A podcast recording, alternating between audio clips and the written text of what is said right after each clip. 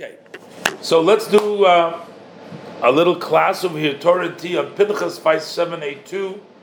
And this is based on a talk by the Rebbe in Pinchas 4. Now, this doesn't have a direct connection with the portion of Pinchas where we're going to talk today. The reason why we're going to talk today, today we're going to talk about Ashrei. Is everybody familiar with the prayer of Ashrei? That we say. I mean, Ashrei is a pretty much uh, known prayer. They sing Ashrei, Yoshvei, Ve'esacha. Everybody knows the prayer of Ashrei. But you may have not known. So, what is the connection between Ashrei and Pinchas? So, I mean, we can start finding uh, some connections that uh, between uh, what happened with Pinchas in the beginning of the portion and with the uh, korbanot that we learn later on and all the various different things. But the real connection, the way the Rebbe connects it, is because the Zohar, uh, the Holy Zohar, uh, on the portion talks about Ashrei. So that's why uh, the Rebbe talks about Ashrei over here. Now, you may not know the chapter of Tehillim, okay, starts with the words Tehillah le David. It does not start with the word Ashrei. The word Ashrei, the one word, Ashrei Yoshev Esecha Oida Lucha Selo, Ashram Shekoch Ashram Hashem Elokov, are the verses that are from the previous chapter of Psalms. They incorporated this in the chapter of Tehillah LeDavid. Tehillah LeDavid, I believe, is chapter 145. The verse Ashre Yoshve Vesecha Oidya Lucha Selo, those are the last two verses in chapter 144 they incorporated it. So in our davening, uh, we call it Ashrei. That's what we call that prayer. Basically, that's the chapter of Psalms. You know, that chapter of Psalms is a very important chapter. You know, before the davening, you know, we say all the verses of song, we say some Tehillim, we say some from the chapters. But the chapter of Ashrei is considered to be a very important chapter you know, let's say somebody who doesn't have the ability or the time, whatever it is, to daven the whole davening. So then, if you have to choose like pieces of the davening, which one should say, then you would say Ashrei. Ashrei is a very important part of the davening. And and and the reason why it is so important, Ashrei, because uh, really there is one very powerful verse over there. Over there, one verse. No, by the way, it goes with the Aleph Beis. If you take a look and the um, in the Ashrei, let me see if I can put it on the screen. Um, let me see if I can put this on the screen. I can't hear you. Is it me or you? Let me see. Let me see. Hold on. Hold on. Speakers are 100%. Anybody else want to say something so I can hear? Hello? Uh, can you hear me? Yeah, I could hear you. Yeah. Okay. So right. it's Janice, it's your speakers. You have to. Um, did I mute you? No. No, it's your your your your microphone isn't working because I hear everybody else. It's something. To, it's by you, because I hear the other people. So it's not my speakers. Anyway, in any event, uh, so we, if we're going to do, um, if you, if you wanted, let me just show you this for a second. Um, let me just show you for a second. Um, if you do like I'm going to do, is this better? Show you for a second in the prayers in the Shacharis, okay? Janice, I still can't hear you, or I don't know if she's on. I don't see her on. So look in the Shacharit prayer. So let's take the uh, Ashrei. Actually, we'll use it in a minute also. Um, I just want to show you. So, Rabbi, Rabbi, Rabbi, Yeah, yes? what does Ashrei mean? The word Ashrei means what does it lucky. mean? Lucky. Lucky. Lucky is that means Ashrei. So here I want to show you. Um, let's go. So this is so if somebody had to pray something, you would say, do the Ashrei prayer. Uh, here you see. So you have Ashrei Yoshua Vesecha. Ashrei Ham Shekach Shem. These two verses, Ashrei Yoshua Vesecha and Ashrei Ha'am, they belong to the verse beforehand. They belong to the chapter 144. The chapter 145 begins with Tehillah David, and it goes to the end of the chapter. That's what we do over here. And uh, so this chapter is considered to be a very powerful chapter. Uh, and again, they just added the first two verses. Uh, we refer to it as Ashrei, but really the chapter opens up with the words Tehillah David, that is a praise to David. Now, if you take a look, it starts like this. This is Aleph, right? This is Beis. This is Gimel. It goes through the Aleph Beis. This is Dalet. Mrs. Reinen, you can't see on the phone, but you can trust us. I'm showing everybody how the letters of each verse begins with another letter of the alphabet, alphabet, right? The Hebrew alphabet, and here you have a Hey, and then you have a Vav, you see, and then you have a Zayin.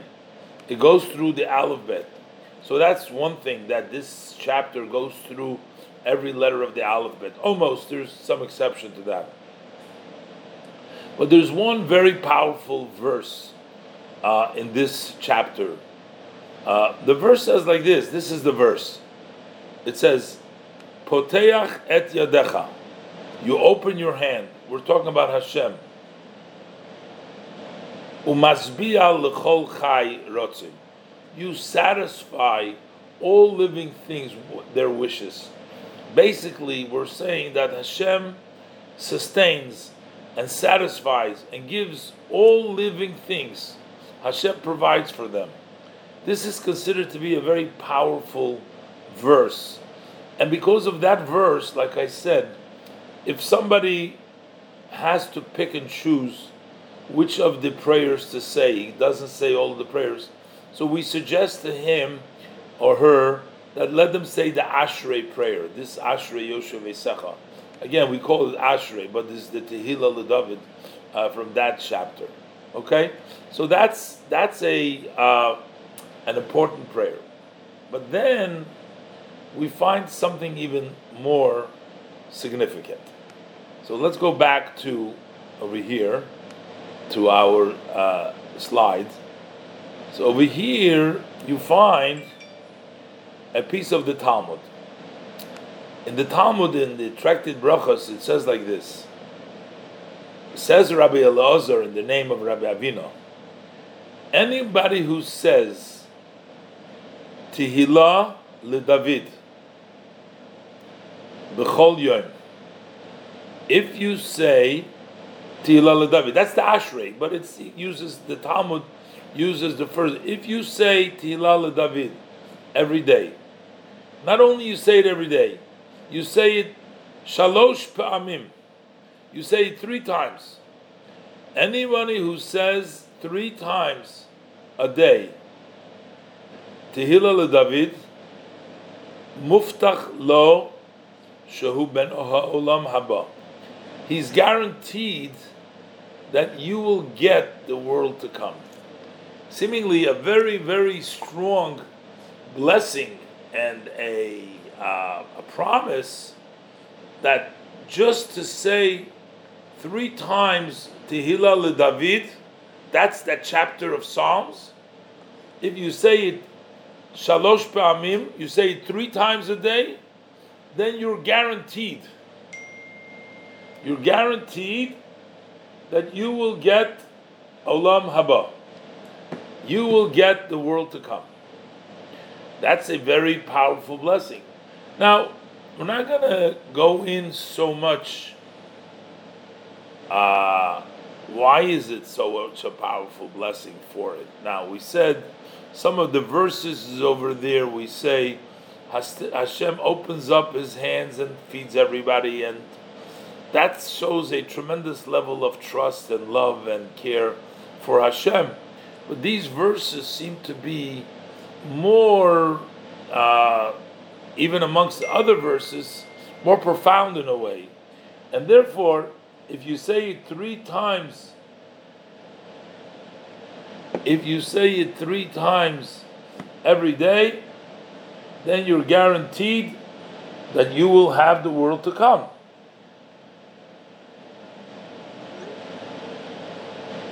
Why three times?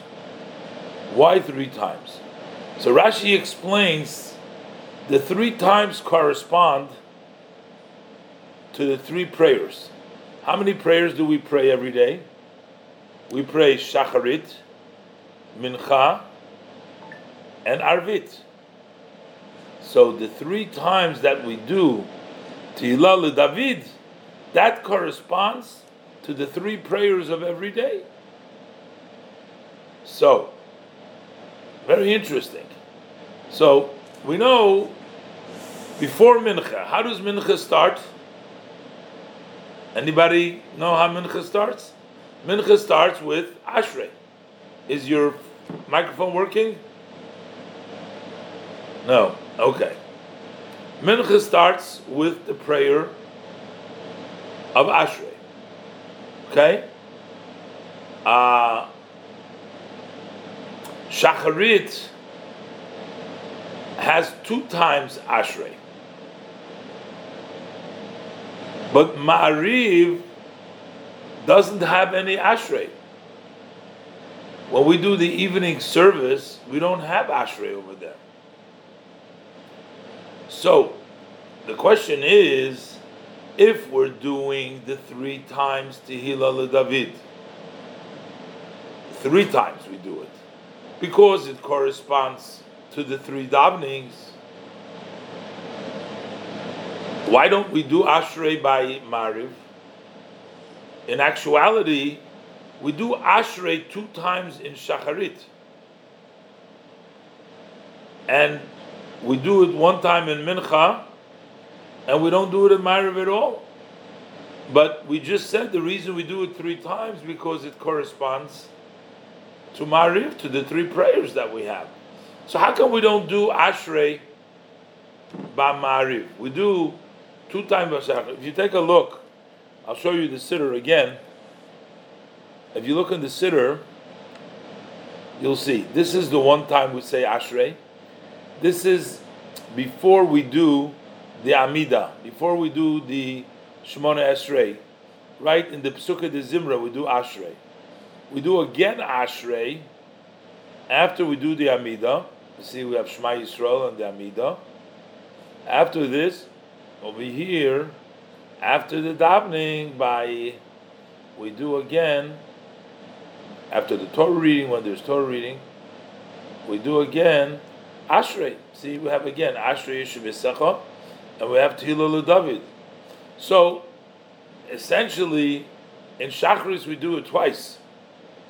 In Mincha we do it once. And in Ma'ariv we don't do it at all.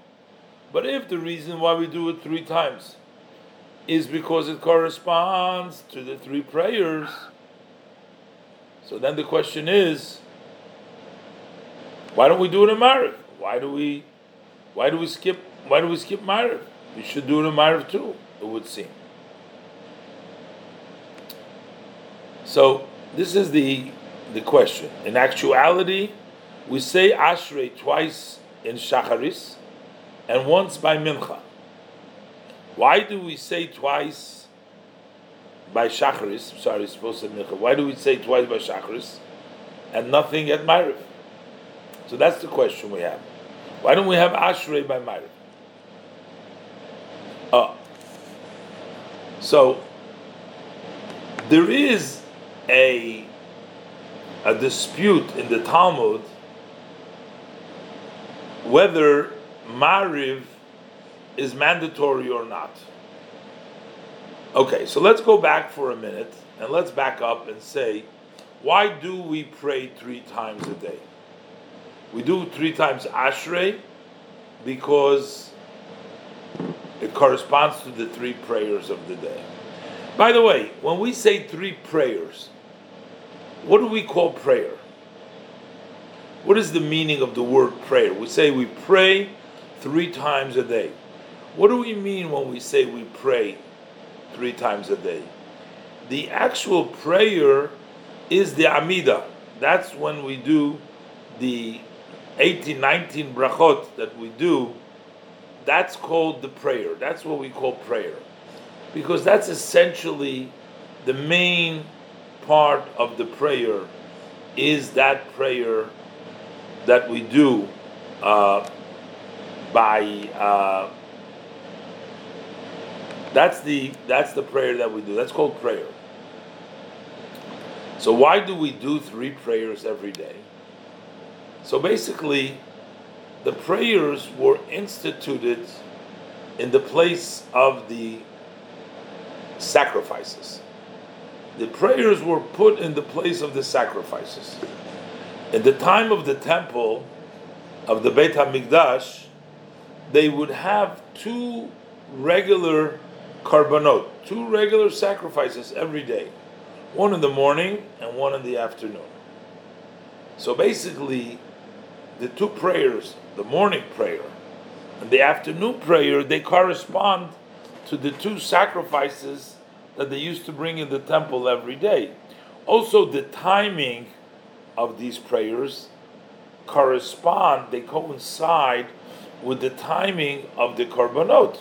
So shacharit, when we daven, the time allotted for the morning prayer is the same time that we bring the morning korban. The time allotted for the afternoon prayer is the time that we're allowed to bring the afternoon korban. So these are two. That's shacharit and mincha. Now, what happened in the temple, if they brought karbanot and they didn't get a chance for all of it to burn on the altar, on the Mizbeach, so they would leave it for the nighttime and it would burn later on in the nighttime. So, this is two opinions whether we have to do another prayer to correspond to those sacrifices which haven't burnt yet.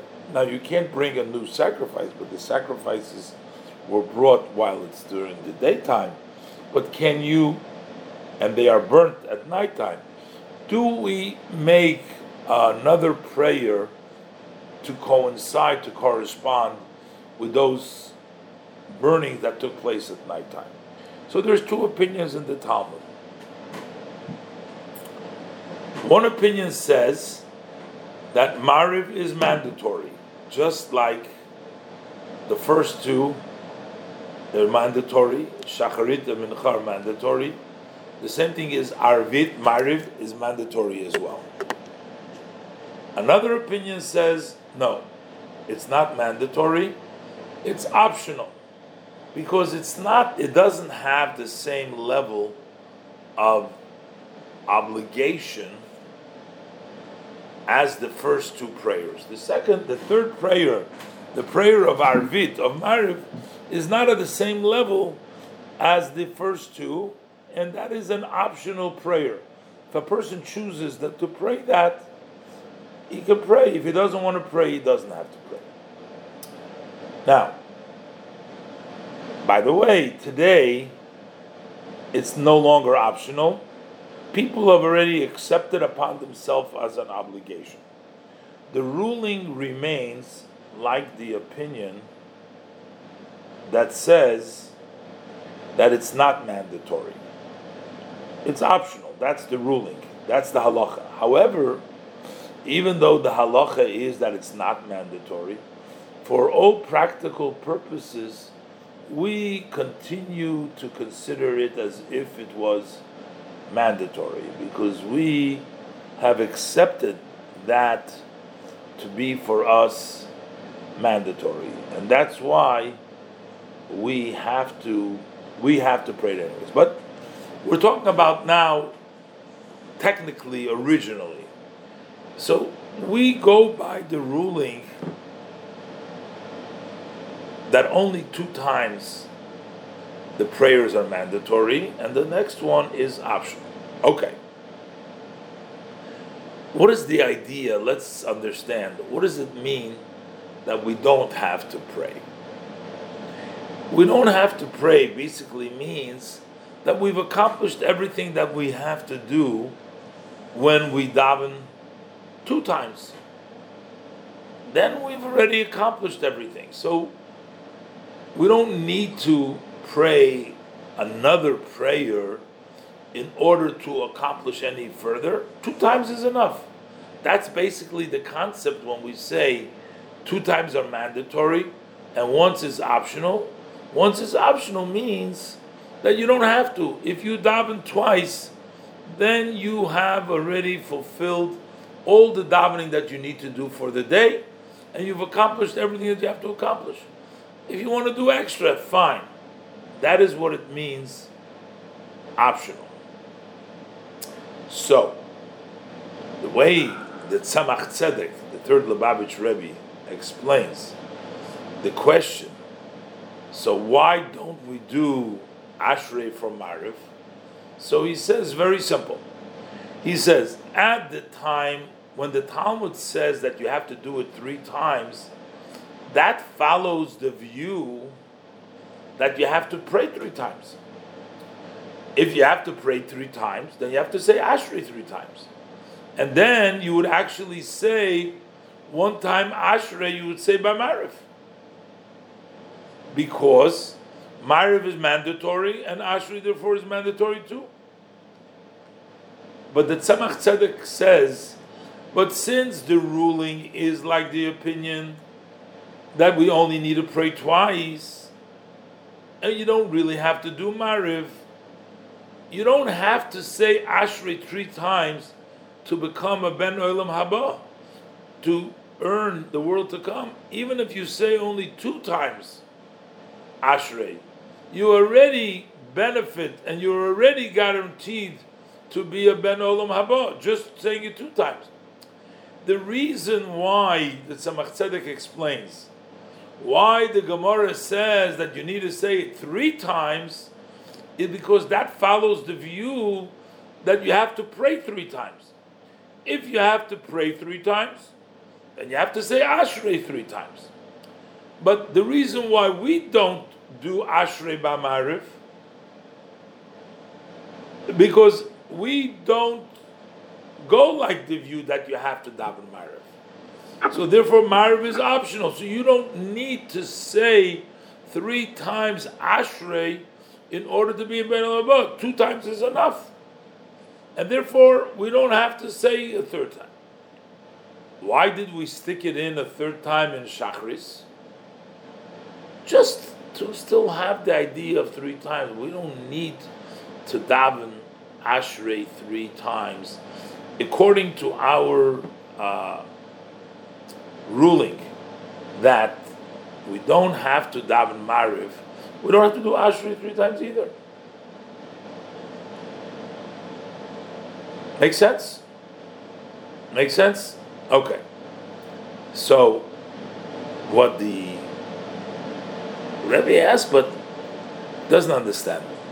Really, it's difficult to understand this because just like Mariv itself is optional,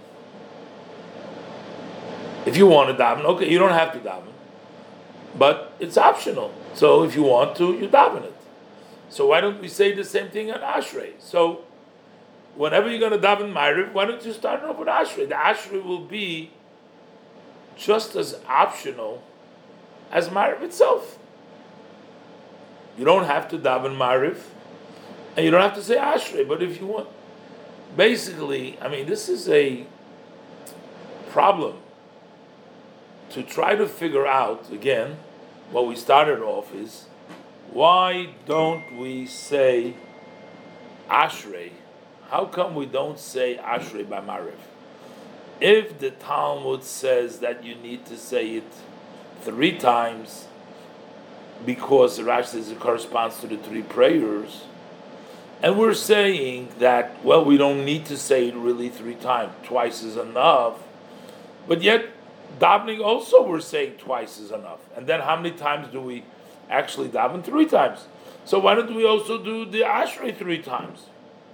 Ashrei is such an important part. Why don't we do a third time Ashrei? Uh, if we don't, ha- if, if we're able to do that, I mean, there's other reasons. Some people say why Ashrei. They have other reasons, but I just share an idea that the Rebbe says over here. Okay, you follow. So basically, what we're trying to figure out over here, if Ashrei is such an important prayer, and Ashrei, the Gemara says you say it three times, you're guaranteed Olam Haba. So even though we rule like the opinion that it's optional, but why still should we not say the Ashrei just like we do, we do in the Mariv? Why don't we say the Ashrei over there? And, and the Rebbe gives an insight over here. What does it mean when something is optional? And the Rebbe says there is two levels of optional things. When we say that something is optional, sometimes we say that Hashem does some things which our prayers can't help or do. Certain things we ask Hashem, and Hashem gives us a gift because we ask Him. We pray to Hashem. God forbid somebody is sick in the family. And we pray to Hashem. And we ask Hashem to send them a healing. We ask Hashem to bless us with success. We ask Hashem to have nachas from the children. We ask Hashem for happy marriages. We ask Hashem for a lot of things. Certain things we can ask Hashem, and Hashem responds to us. Certain things Hashem gives us, we can't ask it, He just gives it. In other words, we do what we have to do,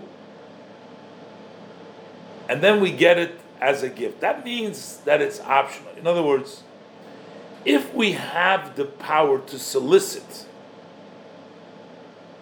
then we have to solicit. Then it means that it's not optional. But if we don't have the power to solicit, and it's just that Hashem gives it on His own. Say, for example, let's find in the Chumash, when the Jews faced the Egyptians that were chasing them, right? And they had the sea in front of them, and the Egyptians behind them, right? So over there, the pasuk said, "Hashem yilachem lachem va'atem tacharishun." Moshe Rabbeinu started praying to Hashem to help. Hashem said to him, "Don't pray now. God is going to fight your war for you, and you be silent. You don't have to say anything." Which means a people's prayer cannot help at all because their prayer cannot reach the level that it should make any difference. It's higher than they're making a difference. It is something which Hashem does on His own. Hashem says, You be silent, I will take care of the word. Don't pray to me, I'll take care of it. That means that it is, comes from such a place where our prayers can't really solicit, we can't elicit, we can't bring down from there, and we can't bring from there down into uh, by us. So just it's on its own. Sometimes we can't really influence, but we can make sure, or we can try that the blessing goes in a right direction. What would be the example for that? You know, rain we ask for. We ask for rain. Why? Because sometimes it rains, sometimes it doesn't. When we need rain for the crops to grow properly, we have to ask for it. And that's one of the differences when the people were in Egypt. Over there, they didn't have to ask for rain. In Egypt, it never rains. Over there, there the fields, the water, the crops come from the Nile River. But in Israel, over there, you need rain, so you need to pray to Hashem for rain. But we don't pray to Hashem for dew, for example, for tal, for dew. Why don't we pray for dew? Because dew comes down all the time. Okay? Dew comes, dew comes down all the time. And yet we say Morid Hatol, or we say Visain Talamoto Livracha. We want that dew that comes down by itself automatically, we want it to be for a blessing. So while we can't, the dew comes regardless of our prayer. It's not a place that we can sort of get the dew for us because the dew just comes on its own. But on the other hand, we still can pray that it should be for a bracha. So that means certain things, again, certain things we can't even pray for. It's really totally up to Hashem. And certain things, even though we can't influence it, but yet we can still pray for it, that it should be for a blessing, it should come out in a good way. So the Rebbe says like this Mariv, the uh, actual Mariv, you know, once we have davened Shachris and Mincha, we could daven Mariv. Why? Because Mariv is like we're asking what we've already accomplished in Shacharit and Mincha, we're asking that it should come down for a blessing. The Mariv sort of, we're asking that it should come down for a blessing because while it's optional, because we can't, we, we can't accomplish it. It's been accomplished already from before. The Mariv does not accomplish it, it that's why it's optional, but it still can channel that the blessings that we got down from Shachar to Mincha should go in the right way. That's why it's optional. But the prayer of Ashrei is a prayer explained in the terms of the Kabbalah that that reaches the root of uh, bringing down that union which brings down all the blessings into the world. It's called a a yichud. The yichud meaning that union, just like physically in the Kabbalah, uh, physically creation is done by a male and a female, a man and a woman. Likewise, all the energy flows that come from the Kabbalistic spheres which is Zo Malchus, which is the masculine and the feminine, in the holy spheres, through their union, that's where the flows come from. That's where all the blessings comes from in the beginning. So, in other words, the prayer of Tehillah David, the profound prayer, we say that we said before, Posech es Yadecha, giving all the, that is a prayer which is not just directing. That brings from the source. That cannot be done even in an optional way.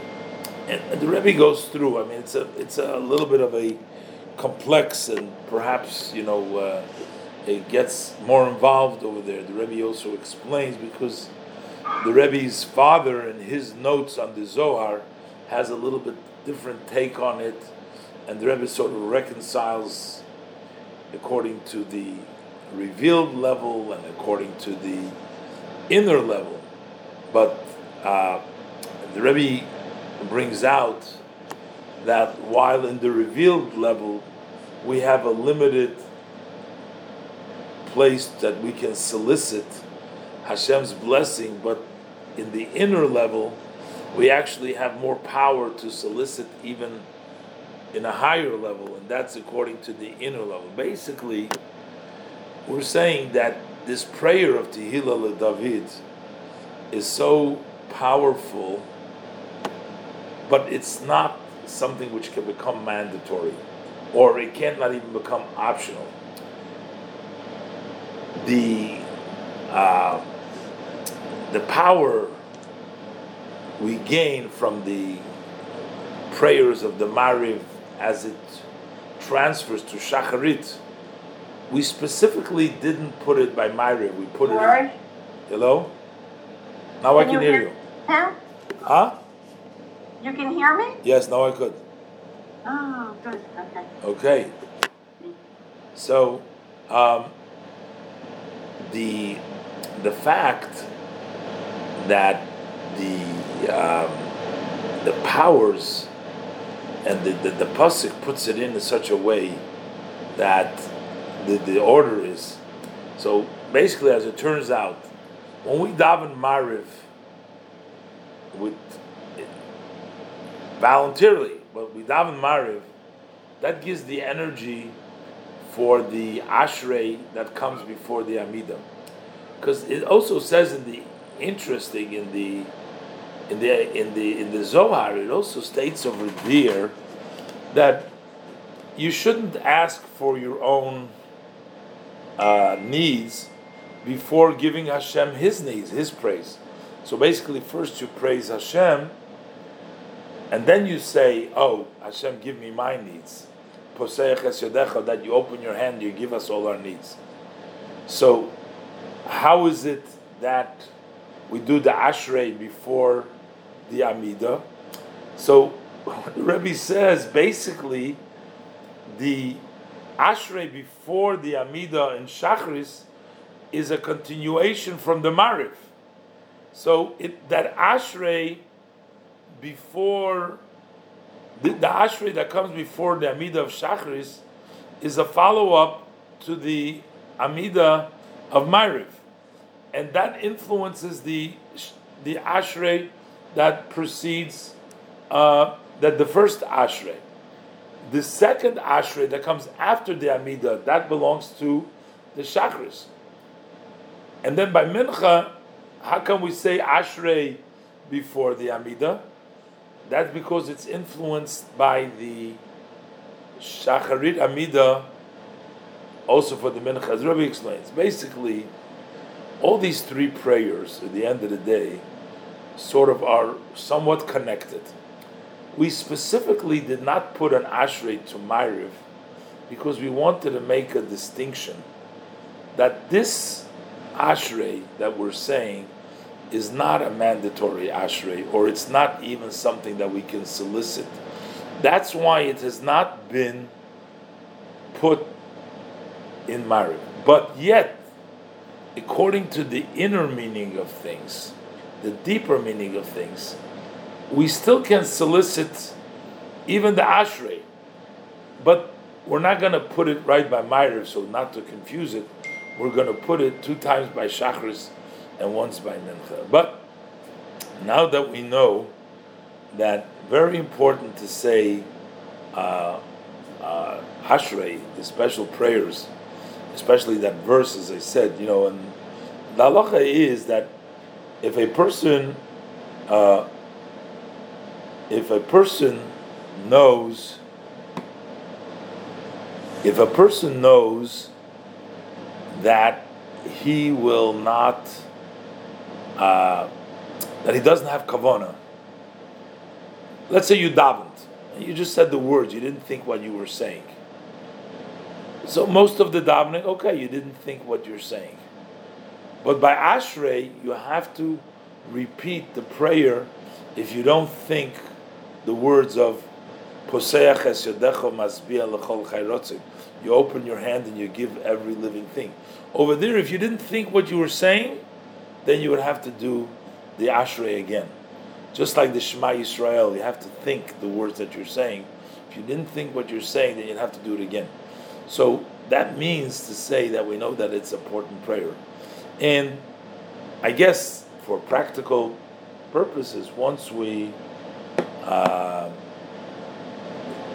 uh, take the time to daven, maybe we should concentrate and do that chapter. That is the first of the last chapters of the Tehillim.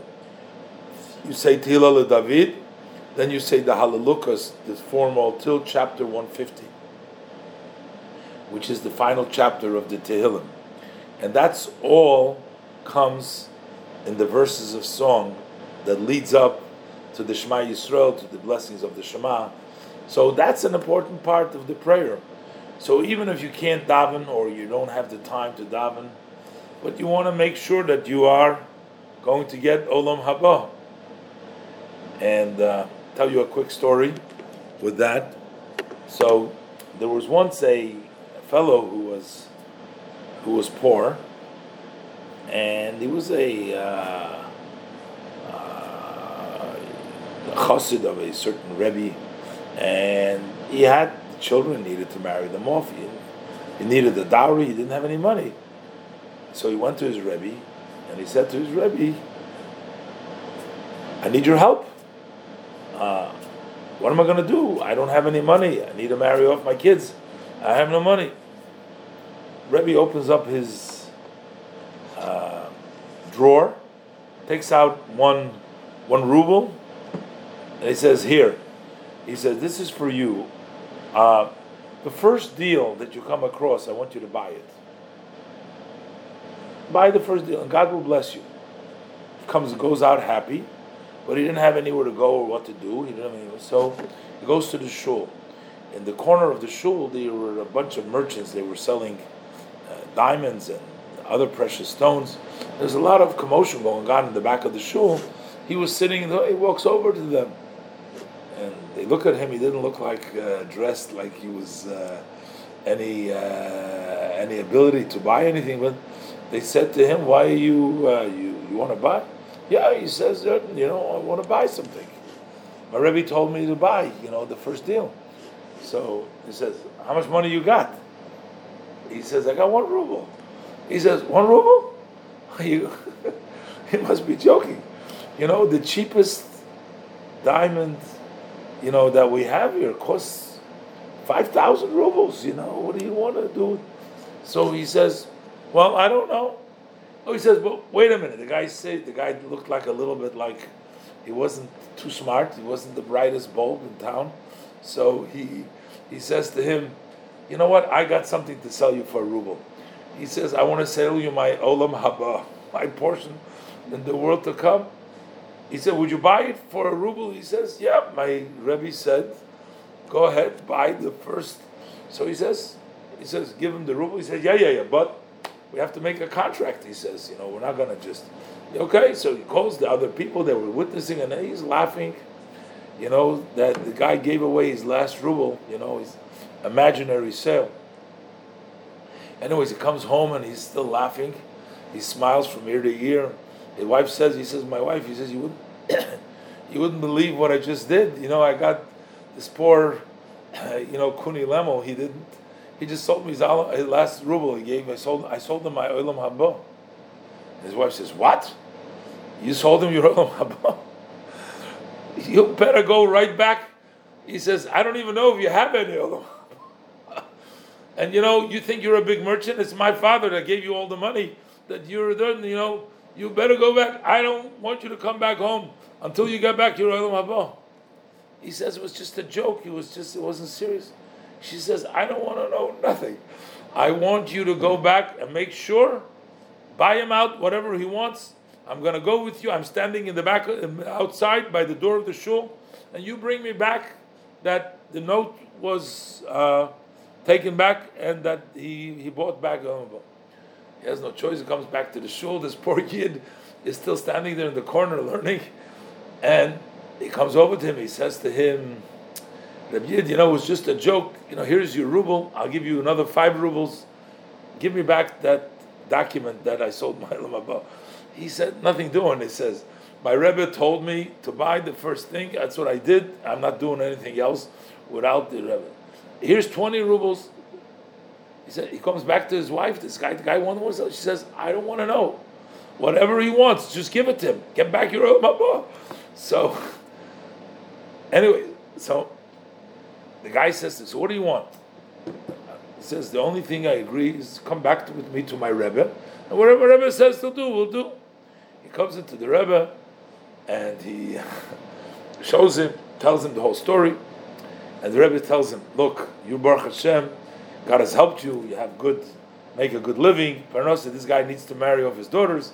Help him make his wedding. Give him enough money so that he can make a wedding, and then he'll give you back the note. Okay, finally they agreed, and so he was happy. So finally, the the wife asks the Rebbe. She says, "Rebbe, I have one. I have but one question for you." He says, "I want to know if my husband's olam haba was worth a ruble. What was the value of it?" So the Rebbe said, "Listen, before." He did this mitzvah, I don't know if it was worth a ruble. But after you did this big mitzvah of helping this other yid make his wedding and make him happy, now it's worth a lot.